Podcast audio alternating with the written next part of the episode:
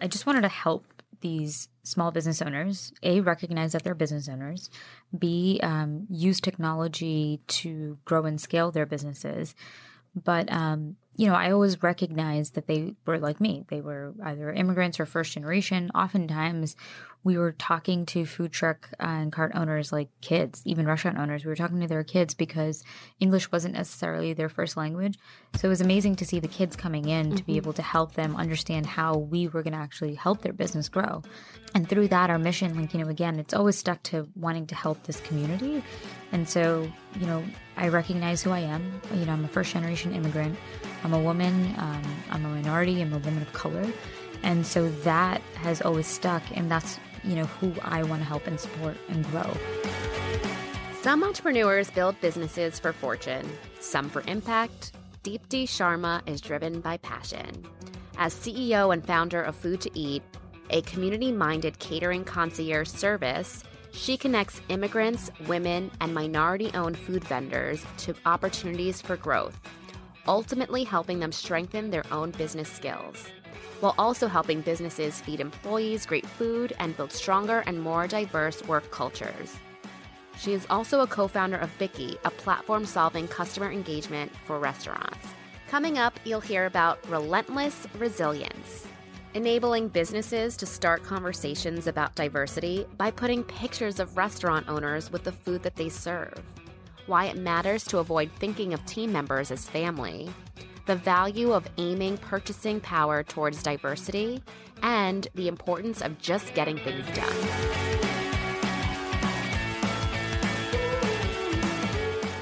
This is the Entreprenista podcast, presented by Socialfly. It's the best business meeting you'll ever have, with must hear real life looks at how leading women in business are getting it done and what it takes to build and grow a successful company. It's beyond the gram, with no filters, no limits, and plenty of surprises. Today, Deepti Sharma is joining me. I'm so excited to have her. Thank you for having me. Yes, yes. Uh, so, you actually started your business while you were waiting online for a food truck. How did that idea come to you? So, I'm a native New Yorker and sometimes impatient, as we can all be. Um, I was waiting online at this food truck, like you said, and I waited for 30 minutes, and all I got was a peanut butter cookie. And so that impatient New Yorker in me said, "Well, why? Why did I just do that? Why did I just wait? I could have, you know, I have a really bad sweet tooth, and so that's probably why." But was I, it worth the wait? Oh my god, it was the most incredible cookie. Okay, good. um, and I waited, and I realized, well, this is New York. We have incredible food everywhere. Um, and I could have just gone anywhere else. But that experience really led me to, you know, really think about like why why do we all have to wait 30 minutes to receive good food, right? Like why is this the only way to access food trucks at the time? And so I was waiting online and I figured, well, is there a way that we can create an online ordering platform for food trucks? It didn't strike me at that moment, but it, the more I started thinking about it, the more conversations I had with food truck and cart owners, um, I realized that you know they weren't really using technology um, in their day to day businesses, and so I wanted to think of help them think of ways that they could incorporate technology to grow and scale their businesses, and then as a consumer, just provide easier access for them and relieve them of the pains of having to wait in line for 30 minutes for a cookie. What year was this? This was probably 2009. And what were you doing at the time? I was studying for my LSATs, very miserable. I had recently graduated college the year before, and uh, it was just a tough time, right? You know, yes. the economy was crashing or crashed, um, and jobs were really hard to find. And I came from a political background, so that's why law school was the next step um, for me. Um, I never wanted to actually practice law, but I just wanted the education because I, you know, thought it would help me further my political career. Mm-hmm. Um, and lo and behold, I found myself waiting online and thought, well, this could be a great opportunity, and you know, not have to be in debt a lot, you know, three years later. So, so what did you do first? So you ate the cookie, I'm assuming. Yeah. and then definitely ate the cookie within seconds. um, but you know, I, I, I thought to myself, well, so the, here's a problem. Um, maybe there's a solution, you know, create technology, um, that food trucks and carts could use. Uh, but more than that, what I really did was I started talking to the food trucks and cart owners. Um, and I realized that they were you know, people like me. They were immigrants, they were women of color, they were minorities. Um, they also didn't see themselves as business owners. And that really struck me as kind of crazy that they didn't, right? They weren't thinking of themselves as a, a a legitimate business. They weren't marketing themselves. They weren't even naming themselves, right? So, um, you know, on any given day at that point, I was, I would be walking down Park Avenue and there's a different food cart on every street, mm-hmm. Every corner. And they were all called halal cart. And it would just display the same stock images of the falafel or the chicken over rice, while each of them were actually serving something different. You know, they were serving falafel over rice, but the style was different. And they weren't, you know, marketing that and they weren't showcasing that. And I said, well, you guys have iPhones. Why don't you take pictures, get them printed, and post them on your food truck? Why don't you name your business so people can differentiate you? Why don't you take pre-orders you know and during the winter times especially because people Right, would right. stop you know they wouldn't go outside and so when food to eat started we started as this online ordering platform so a lot of these conversations is what led me to believe that there is a business and there is a way for me to be able to provide some value to this food truck community um, because that's always been important to me in anything I do is just what value can I actually bring. I don't want to do it just to do it. What's my purpose? Um, and my purpose is really has been to just grow and scale these small businesses that I've worked with for almost eight years now because I started the company in 2011. How did you know how to create the technology? Oh, I didn't. so I went to India in 2008, the- so the year before for a cousin's wedding. Ended up spending a little bit more time there. I did some volunteer work with Democrats Abroad, and you know, in between, I came back and you know decided that this could be a cool opportunity. So I went back to India.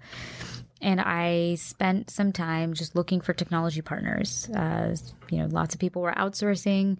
I didn't, you know, I didn't really know what fundraising was like. I didn't even think that I would fundraise, and so I was taking some of my own money, and you know, I hired uh, a tech company out there to help me build version 1.0 and 2.0, um, and that's literally how I got started. I was just telling them what I thought. You know, I was looking at other apps, other companies, and websites um, because the app market was also very new at the time in 2009, and so I was just kind of seeing what you know what I could create that would be uh, consumer worthy. Um, and so that was my first step, just really finding people to help support um, what I How much money did you need to just get it off the ground?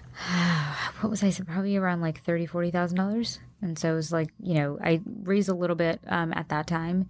By 2011, I had raised five hundred thousand dollars from small angels, um, and fam, you know, some family and friends, and you know, people say, "Oh, that must be nice. You have family and friends that can actually just throw away money at you." It actually took a lot of work to do that, right? Because you know, I had to pitch myself. I was pitching myself to people that knew me for years but didn't know me in a work setting. And so instead of creating a business plan, I was pitching to them what I had done because I was recently graduated. It's not like my resume was so Right, right. long. Um, but I talked about, you know, in my political career, I worked on a couple of campaigns, how I went from intern to, you know, basically being assistant to deputy campaign managers and campaign managers, which is a pretty big achievement for an 18, 19 year old with no experience. And so through that, I was just kind of trying to show that the hustle was real and that I was doing whatever it took to be able to learn more, understand what it took to kind of grow in a certain role and an industry. And I did that in the political world. And a campaign is very similar to, you know, opening up a company. You have a product or service, you have a human that you're, you know, doing the same things for. You have to figure out who the target market is. And, Right, and so. I took those skills and put it into the business and just, you know, that fundraising came through just being able to explain what I did. And who was your target market in on day one, and has it changed over time? Oh, absolutely. So we've definitely had a pivot. Um, the target market in 2011 was the average, you know, lunch consumer in Midtown Manhattan. You know, people that were going out and ordering food. Um, so when we first started, we were, like I said, an online ordering platform for food trucks and carts. So like a seamless for carts and trucks. Um, we wanted to provide a bigger market, so we started partnering with restaurants. And what the one of the biggest reasons why we did that was because we started talking to restaurants and wanted to understand what they needed. Um, you know, we wanted to provide a bigger experience for Right. our customers, but also what can we do better to help them? And so we heard from them that Seamless and Grubhub were essentially their enemies because they were charging anywhere from 20 to 30% every single time a consumer ordered. Um, and if you know anything about restaurants, their margins are very slim, most of the time under 12%. So if a restaurant has to pay 12, you know, 20 to 30% every single time somebody is placing an order, they're in fact losing. Um, they're not actually gaining anything from that uh, when it comes to profits. And so we wanted to create a platform where we were um, you know, keeping their margins in mind and actually not being seen as a third party, but as a partner. Um, and so we did that, and it was great. But you know, we had to grow and scale that, and we saw a lot of companies coming in providing the same exact service as Seamless, but doing nothing different. And so we really wanted to focus on our mission, and our mission at the time was to provide a more sustainable pricing model. Um, and we pitched that, and we got a lot of press for it um, because we were the first, you know, company to actually think about that and challenge some of these big ones. Um, but we realized the consumer didn't care; they cared more about their convenience, and so that's where our pivot really came. But um, our so our end consumer has definitely changed. It's still people that are eating; it's still consumers that are eating lunch, but instead of um, you know the average consumer that's working and ordering for themselves we switched into our b2b model. So we went from b2c to the b2b model and uh, we're now targeting one person as opposed to millions of people all over new york. What year was that where you pivoted? uh, we started thinking about our pivot in 2014 um, and 2015 is where it really just like picked up. Um, but 2014 is just like when the, the thought process started happening. And you know i didn't feel like i was providing as much value as i wanted anymore. And like i said as you know uber eats caviar doordash these were all companies that were coming up trying to enter the space and it just felt like noise. And we would have to raise millions of dollars to compete with them. And I didn't want to do that, right? I mean, I could go out and raise money; it would be Right, very right. hard. But to just be one of, you know, just another company and, not to be able to be recognized, it just wasn't fun. And restaurants didn't see the value in it, right? Um, it just felt like we would all just be chasing the same thing. And so for me, again, like it's always about how am I driving value to the community that I'm trying to service, um, whether that be a community that I live in, or I'm working in, or I'm eating at. What can I do? Um, and so that's why that B2B model was that pivot was really important. It was tough because you don't ever, you know, as founders, you don't ever want to like steer away from um, your original thought and idea. You think if you're doing that, you're failing, Right. which is okay, even if you are failing, but at least, um, you know, you're figuring something out.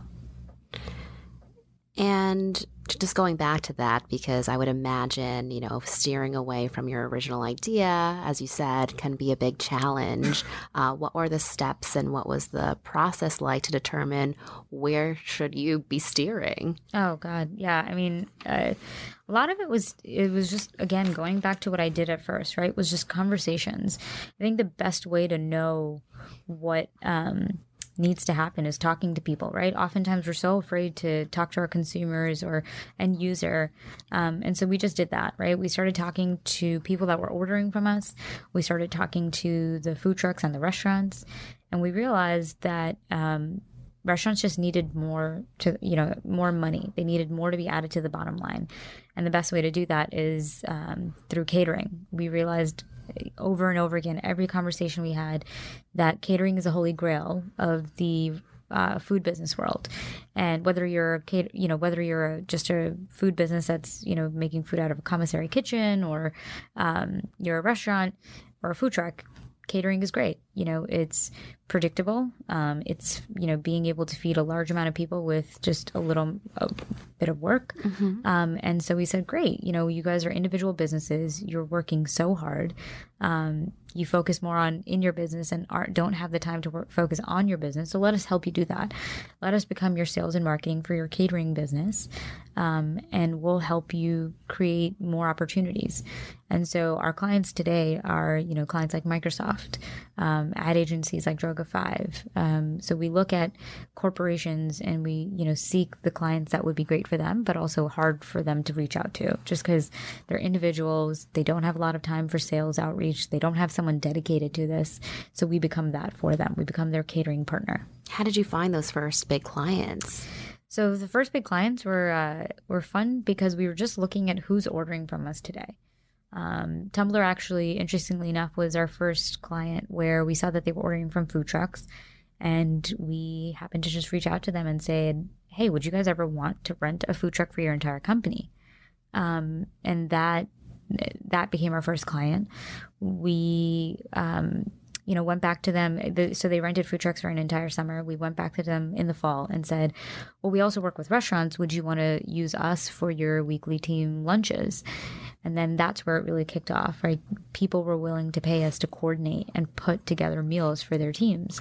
And so we thought this is cool. You know, we're helping a company like Tumblr build culture by bringing awesome food together, getting people from all different parts of the company, you know, from tech and marketing come together and share a meal.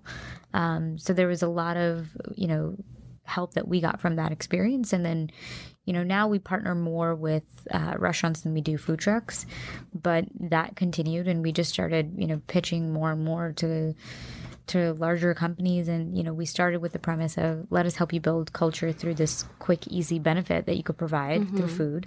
Um, and then we grew from there. And how does the platform work now? Does you just go in and you you order the catering through the platform? Are you calling? Yeah, so we have a platform where people can place their orders, but the biggest part of our business is the concierge service. So we see catering as still being very high touch. Mm-hmm. Our clients are spending, you know, anywhere from a couple of thousand dollars to twenty, thirty thousand dollars for events. And just the sheer amount of dietary restrictions that yes. exist today, you know, and you're spending that much money, you want to make sure that you get it right. You want to make sure that if somebody is celiac or if somebody is vegetarian mm-hmm. or vegan, that you get their dietary restrictions correct. So our concierge service is great. We partner with office managers. They let us know when they need um, meals for, whether it's a 20 person team meeting or a 500 person event. Um, we, you know, build out proposals. So they get paired up with a dedicated account manager essentially a concierge, mm-hmm. and that person just gets to know them and builds out whatever they need whenever they need it for. Um, and it's great because we get to partner with you know um, these amazing food vendors. We get to know them. We're vetting them.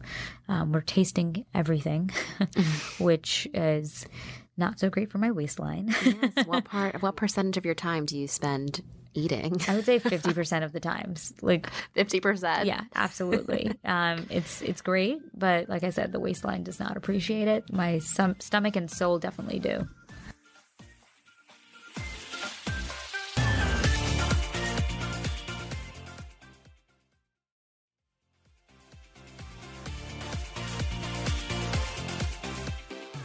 Something that Stephanie, my business partner, and I love to do on the show is something we call surprise and delight, where we surprise and delight our guest. And this is actually something that we always recommend that our clients do on their social media channels with their audience. So we actually have a surprise for you. Oh, wow. Up Two. next, one is in the Entreprenista bag, actually behind you. Uh, so we have a little note for you and, and some swag in there. Thank and then we you. also took a look at your blog and your Instagram uh, feed and saw that you like branded cupcakes. And there oh, was yes a whole blog post about how uh, branded items are are great for marketing and for your business. Yes. So. Thank if you're you. hungry, and I know you I'm eat 50% of your day, but if you want a cupcake, feel free to have one. Oh, yes, I will stuff myself. Actually, if there's anybody else, I'm sure that would want one. I'll definitely be taking one a bit later. But oh, and actually, these guys are friends. Eat Good New York City. I actually had um, my son like my this entire year they celebrated every single occasion with me like husband's birthday my son's birthday somebody's birthday is like or like anniversary was celebrated by them so oh, that's awesome that as well i'm gonna eat it well we de- we got it right. I love it when we get it right. I'll, I'll, have one in, a little later. So you had to pivot your company. Tell us how the mission has changed from day one to what it is now. So our mission back then, um, like you know, like I was talking about, I was I just wanted to help these small business owners a recognize that they're business owners b um, use technology to grow and scale their businesses. But um, you know, I always recognized that they were like me. They were either immigrants or first generation. Oftentimes, we were talking to food truck and cart owners like kids, even restaurant owners. We were talking to their kids because English wasn't necessarily their first language. So it was amazing to see the kids coming in mm-hmm. to be mm-hmm. able to help them understand how we were going to actually help their business grow. Um, and through that our mission like you know again it's always stuck to wanting to help this community and so you know i recognize who i am. You know i'm a first generation immigrant. I'm a woman um, i'm a minority i'm a woman of color. And so that has always stuck and that's you know who i want to help and support and grow. And so today you know we continue to um, do the things that we've always done, you know, help small business owners use technology to grow, but always, you know, try to go back to focusing on immigrant women and minority owned. Something we didn't do in the beginning was actually talk about it. So today, what we're doing more of is um, talking about that mission and making sure that people recognize our brand along with that because, you know, like all of us, we we want to associate ourselves with a brand that does good, right? Whether it's buying food or buying beauty products, we want to know that they're not just making these products for us to use and consume, but they're doing more. Um, and today, food is more than that. Food is um, how does it affect your economy and your community? Um, or your environment right so that that's always been important is that how can we you know, do what we do, continue to do it, but now attach it to our brand and talk more about it so that people want to do more business with us at the end of the day. And how does that impact your customer on the corporate side? So who are you working with on the the business side to to get this mission across? So um, you know, generally we're talking to office managers and and we tell them, you know, what we do. And one of the biggest reasons why they partner with us is because they get to, you know, know they know that they're by working with Food to Eat, they're supporting these amazing um, group of vendors.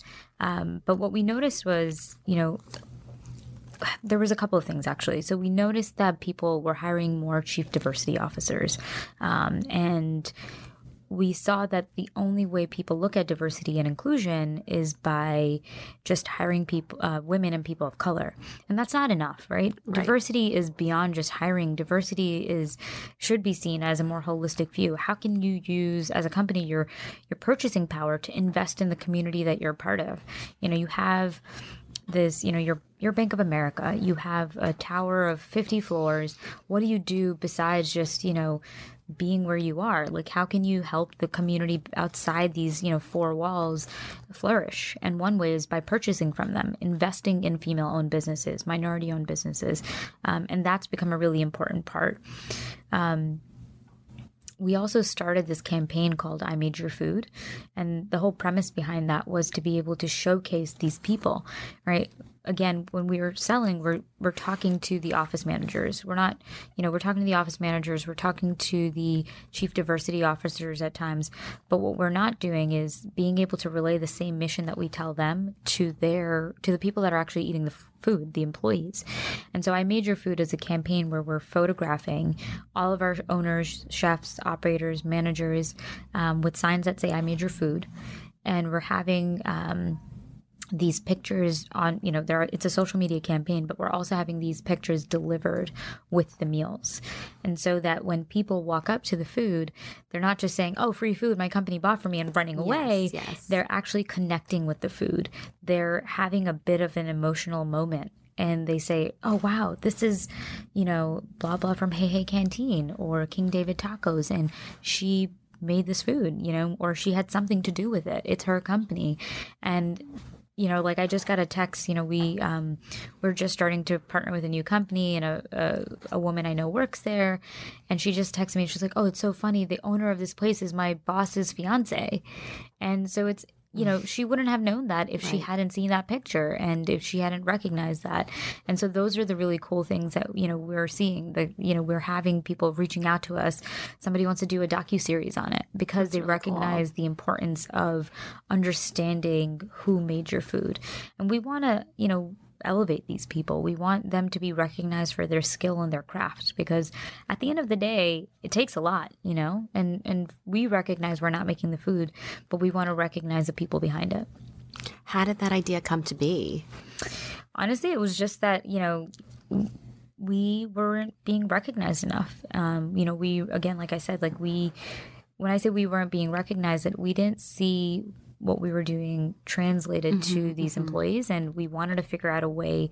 You know, we we we had interviewed them. We interviewed them and put pictures, but we weren't getting enough engagement. People weren't connecting with these stories because what happens i mean you should know more than anyone yes, on instagram yes. people look at pictures just quickly like yes, they, they don't really connect they don't actually read unless it is you know kim kardashian's account and she's mm-hmm. talking about something that's really important right um and and so that's what we wanted. And this this picture that says i made your food really struck. It got people to actually connect and feel and and and just like oh wow i never thought about it. Never thought that this is the person who's working so hard to make this meal.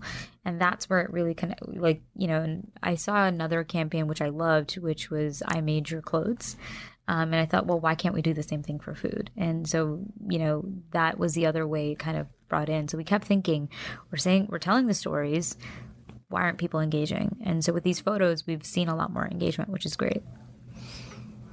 What you're doing is definitely incredible. You know, as someone who orders food a lot for our growing team. Um, you've definitely differentiated yourself from some of the other options that I know about. Mm-hmm. Uh, so, congratulations Thank to you. you. It's definitely very, very inspiring.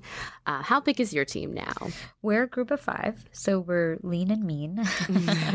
um, you know, I, I, like to say that we hire experts on the team. Everyone knows what they do. They don't have to be babied or coddled. They they have a role and they make sure that they just get it done and that's been the most important part of um, just hiring in general for me. Uh, what are the roles on your team, so and who had, did you hire first? Oh, who did I hire first? So, it, oh, who did I? Oh, sales. I was like, when I was like, who did I hire first? Because I was doing a lot of sales in the beginning. Yes. Um, so sales was definitely the first to help me. Just you know, there is there are only so many places I can be in. Um, I can't be in 50 rooms at once. So somebody helping me replicate my voice, replicate, you know, just what I talk about all the time um, and just doing it as their role all the time. Um, so sales was first, but when I first started Food to Eat, it was definitely one of the mistakes I made um, of hiring sales just because they had the experience and not because they cared about what I was doing. Um, and I'm sure, you know, it's something that I'm sure a lot of founders have yes, faced, but yes. it was just I don't know why I didn't think that it was important to talk about the why or just hear from someone that the why was more important than just what they had to do. I saw that they were able to sell in another industry or a similar industry.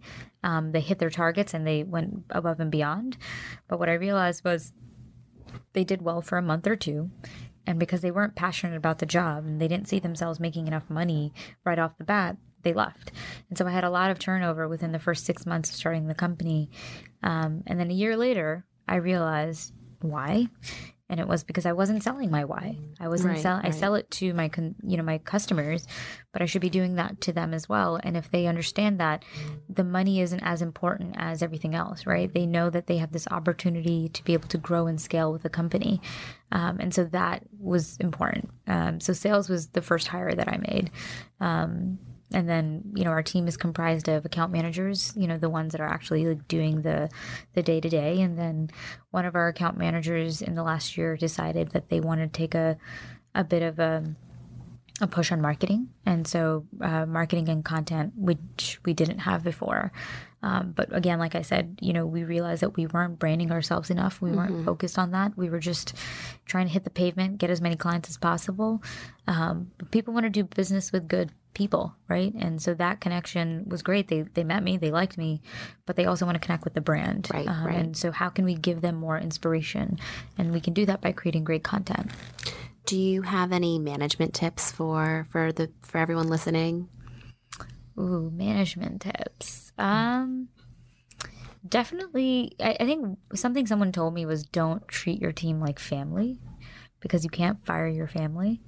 Um, you know, treat them as a team you know do believe in them and do like you know you can treat them like family and to some extent but don't get too attached because you need to be able to make the decision the decisions of get, letting someone go without emotion attached to it um, so i've become friends with people that have worked with with me for me yes. Um, but i've made sure to not get too emotionally attached so that when the time comes where and when and if the time comes i don't ever like firing somebody but if the time comes that it's just not the right fit anymore like for example when we pivoted um, I had a very different skill set that I needed at that time than Right. the B2B model.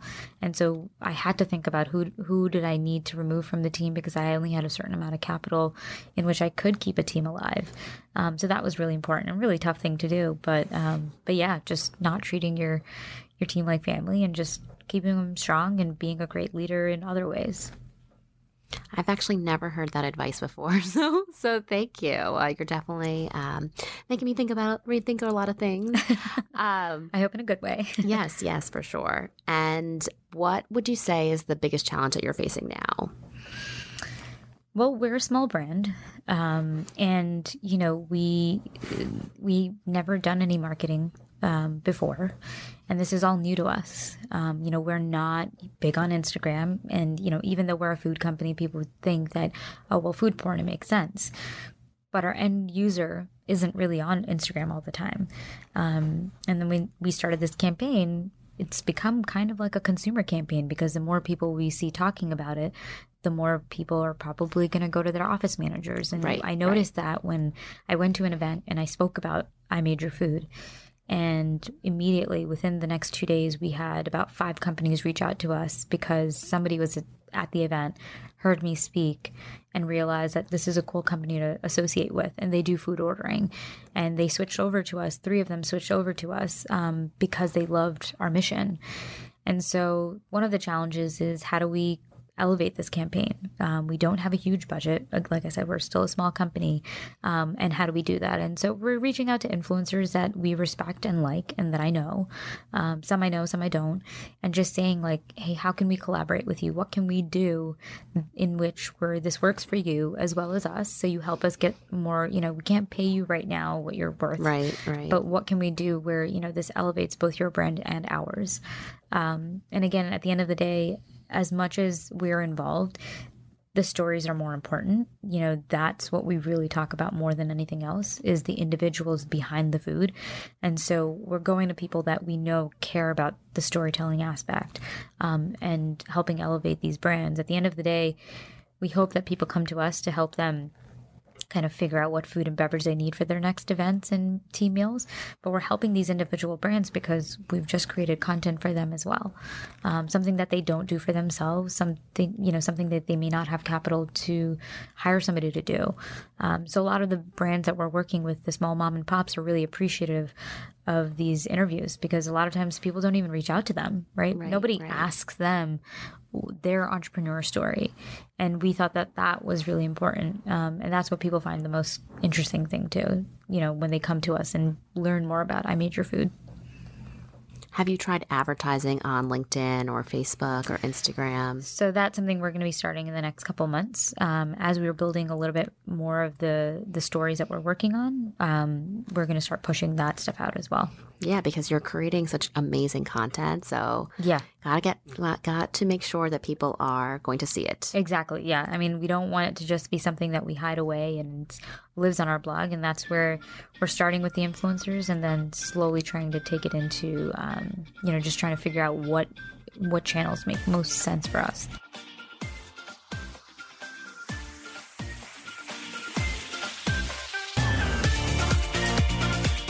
Common theme from all of the guests we've interviewed on our podcast so far is that they've all relied on support from other women through groups. So we decided to start an Entreprenista Facebook group.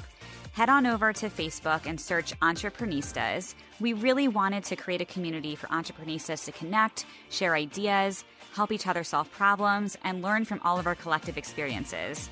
If you join the group, it's really a safe space to talk about being an entrepreneur, sharing your wins, asking for help when needed. It's going to be an exciting 2019, and we can't wait to meet you so we can learn and grow together.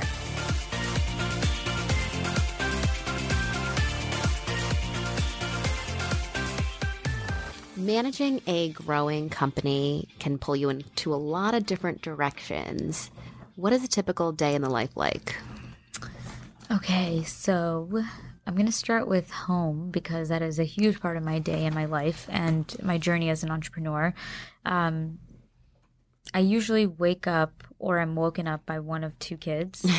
I know I don't. What time up- is that? Oh God, it varies, but usually uh, between six and seven. I have an almost three-year-old and a nine and a half month old. Um, I say that with like a bit of a question, just because I'm always, you know, everyone knows everything by weeks, but I, my head is all over the place, so I forget. Uh, so usually starts with one of them waking up or me waking them up. Um, around between six and seven, my husband and I start to get both of them ready um, getting ourselves ready, getting one of their you know lunches ready because he goes to daycare slash school. Drop one of them off to daycare. Drop the other one off with either my parents or my husband's parents.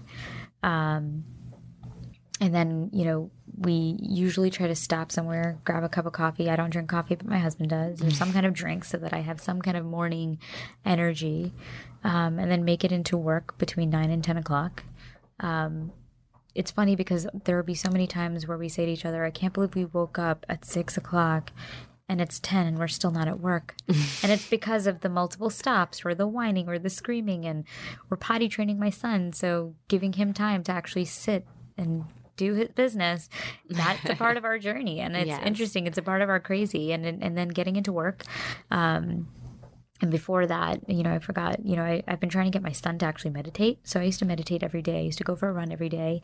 I started meditating every day. Oh, it's amazing. I do. I try to do twice a day, but I've been good about once a day uh, for about three weeks now. That's amazing. And how do you feel? I feel a lot better. I feel a lot less stressed. Yeah. But you know, running a business is can be um, very oh, stressful. Oh, yeah. But um, it definitely helps to to manage stress for sure. A quick tip that I always give people is that meditation always seems really daunting to people. They think that they need to spend 10, 20 minutes meditating, mm-hmm. and you don't actually necessarily even need to do that. You take a quick pause between tasks that you're even doing. Mm-hmm. So, like taking two minutes, not even 30 seconds, when you finish writing an email and you need to start the next task, whether it's writing another email or it's getting on a call, take 30 seconds, close your eyes, just be in the moment, feel, you know, every part of your body for that 30 seconds and then move on. And that's just trying to, you know, what happens in every big city or just in the day we live in. We're always running around so much that we forget what we were, you know, intending on doing and what Right. the purpose of that was. Like once a week, I try to eat by myself with nothing in front of me no phone, no computer. I'm not reading anything, um, no books, nothing, just eating. You know, do one thing and do it well, and even if it's just eating, right? And so it's one of the reasons why I don't run with uh, with music because it's my meditation. It's another form of that. So um, I, I I was trying to get my son to start meditating with me, and his way of meditation is just closing his eyes, not really, but like also peeking and looking at me That's so cute. but we do a little bit of chanting and i try doing it at night with him if he's going to sleep um, but so that happens as well get into work and and it's i like to just run through my my inbox try to make it as close to zero as possible. Um, and then just trying to get through the day. I try to once a week we do team meetings just to catch up. Um, and in those meetings, what's important is just to understand how can we help each other. So you know, it's a usually a recap, but I like to end them with what are you doing that you may need help with, and if it's nothing, that's cool. But it just gives you know, you know, we're a small team, and we always get caught up. Like I said, everyone knows what they're doing and gets caught up in their own tasks. But if you create a portion where you allow people to ask each other for help, um, they actually do it. Um, but if you don't create that, like you know, openness, people Right, don't. right. They they just think that they have to just take on all these tasks, um, and I think that was really important for us to start doing.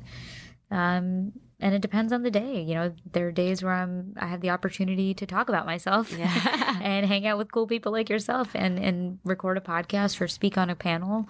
Um, you know, I love talking about motherhood because as a millennial woman of color, I don't see it happen enough.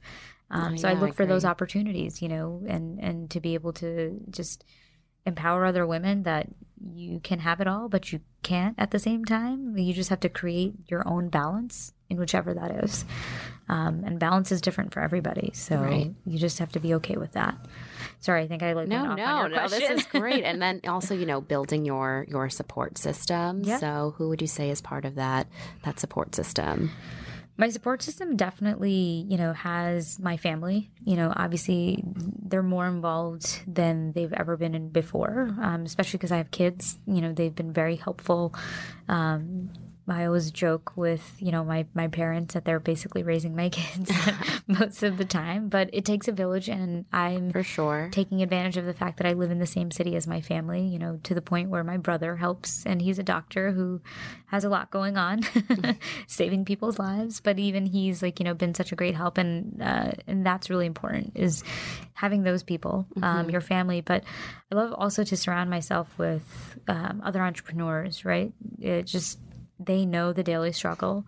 Um, you know, until my husband became a an entrepreneur, I don't think he actually understood what my life was like.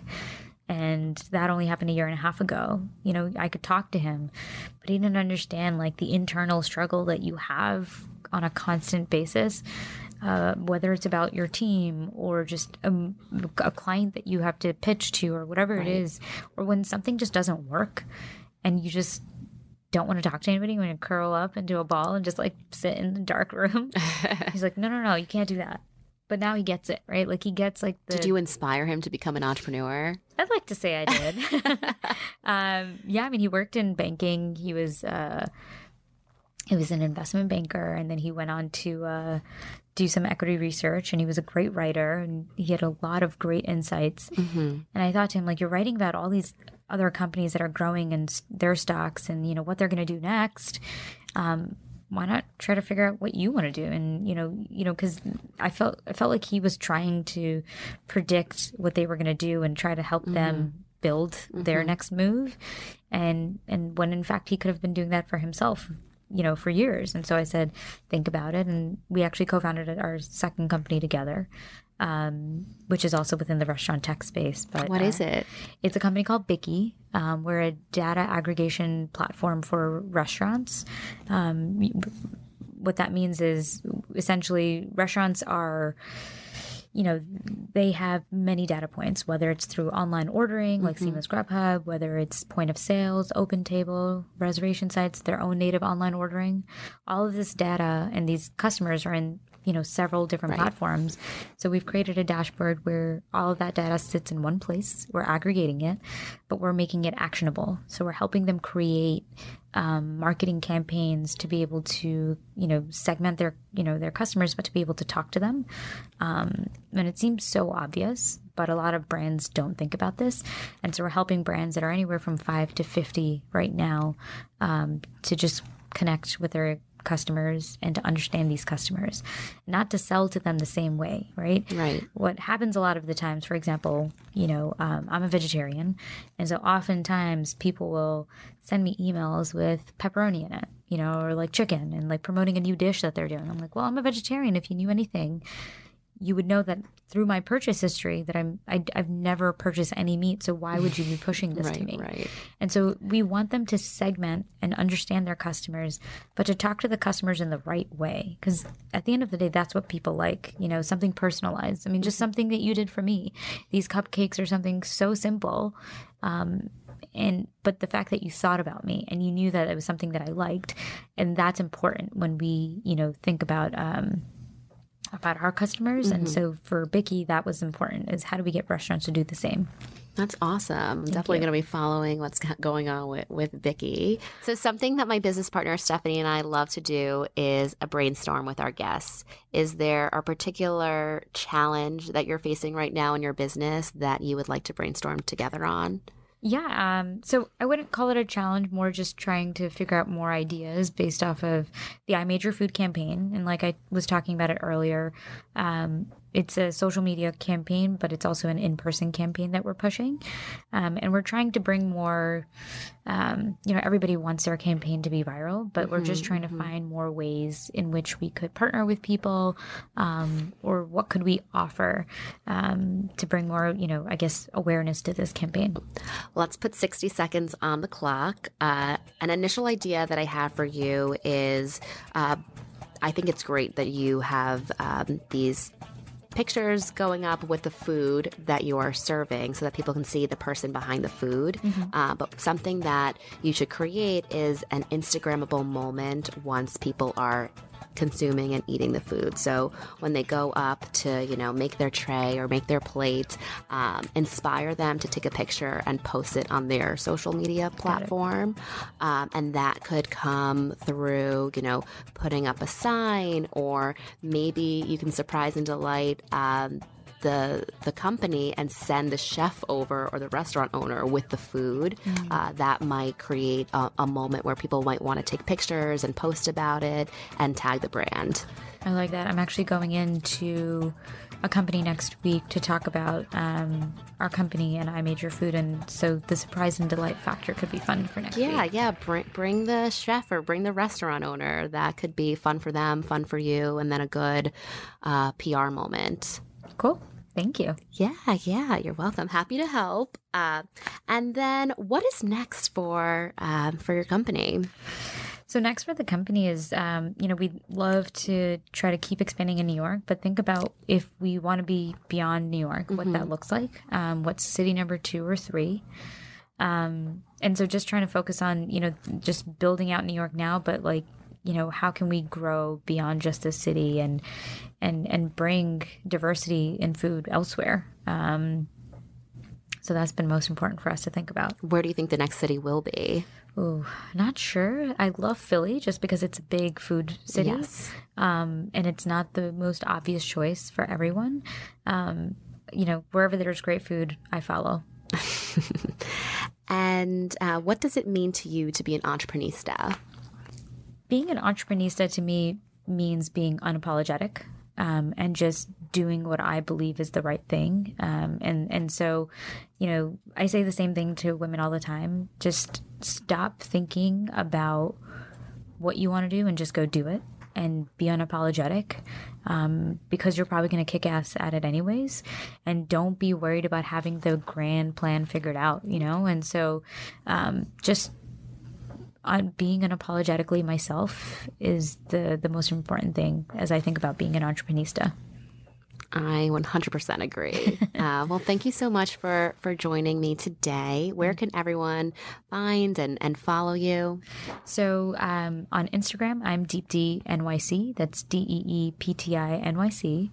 And Food to Eat is uh, just Food to Eat F O O D T O EAT on all platforms, whether it's Twitter, social, uh, Instagram, or Facebook. Thank you for having me here today. It was an absolute delight to be here. And um, this is such a great opportunity. Like I said, I'm always looking for opportunities to talk about myself, my journey as an entrepreneur, um, and spread the message of our mission. Um, and so, as a small thank you to you and your listeners, we'd love to extend a small discount, a 20, 20% discount to anybody for their first time order. Um, of $350 or more. So make sure to email us at let's eat at foodtoeat.com and make sure to mention Entreprenista either in the subject or in the body of the email. And this offer will be good till uh, the end of August 2019. Awesome. Well, thank you so much. And I'm Courtney, and this is the best business meeting I've ever had.